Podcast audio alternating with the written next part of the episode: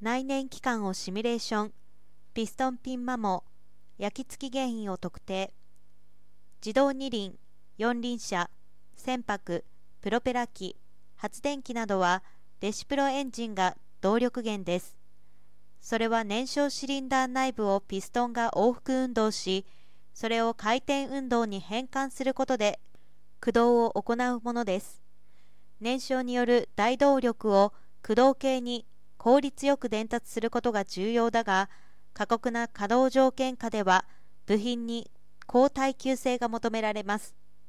レシプロエンジンの最多故障原因は部品の摩耗焼き付きであり潤滑油の膜が途切れて金属部品が接触し傷がついたり固着する現象は動力機械全体の性能を左右します。焼き付きが生じると多くの場合エンジンの始動が不可能になりエンジン自体の交換を要するなど大きな被害となる可能性が高いです。ピストンピンコンロッド間は内燃機関にて最も厳しい条件下での流体潤滑が要求されます。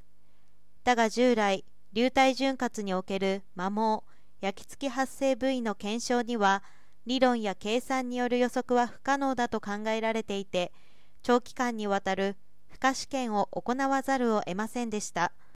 そこでピストンピンコンロット小橋間の総変化を伴う共愛潤滑輸液膜流れに着目したということです。東北大学流体科学研究所石本淳教授とホンダの研究グループは超並列スパコンによるピストンピン小動部における摩耗焼き付き発生部位に関するシミュレーション予測に世界で初めて成功しました。構造体の弾性変形と流路変化を考慮した混層流体構造体連成解析手法を新たに開発し厳しい負荷条件下におけるトライボロジー特性に関するシミュレーション予測法を完成しました。その結果ピストンピンの弓なり状の変形がコンロッドエッジにおける機械接触焼き付きの原因であることを特定。同手法は流体潤滑を用いたすべての衝動部品要素に適用可能であり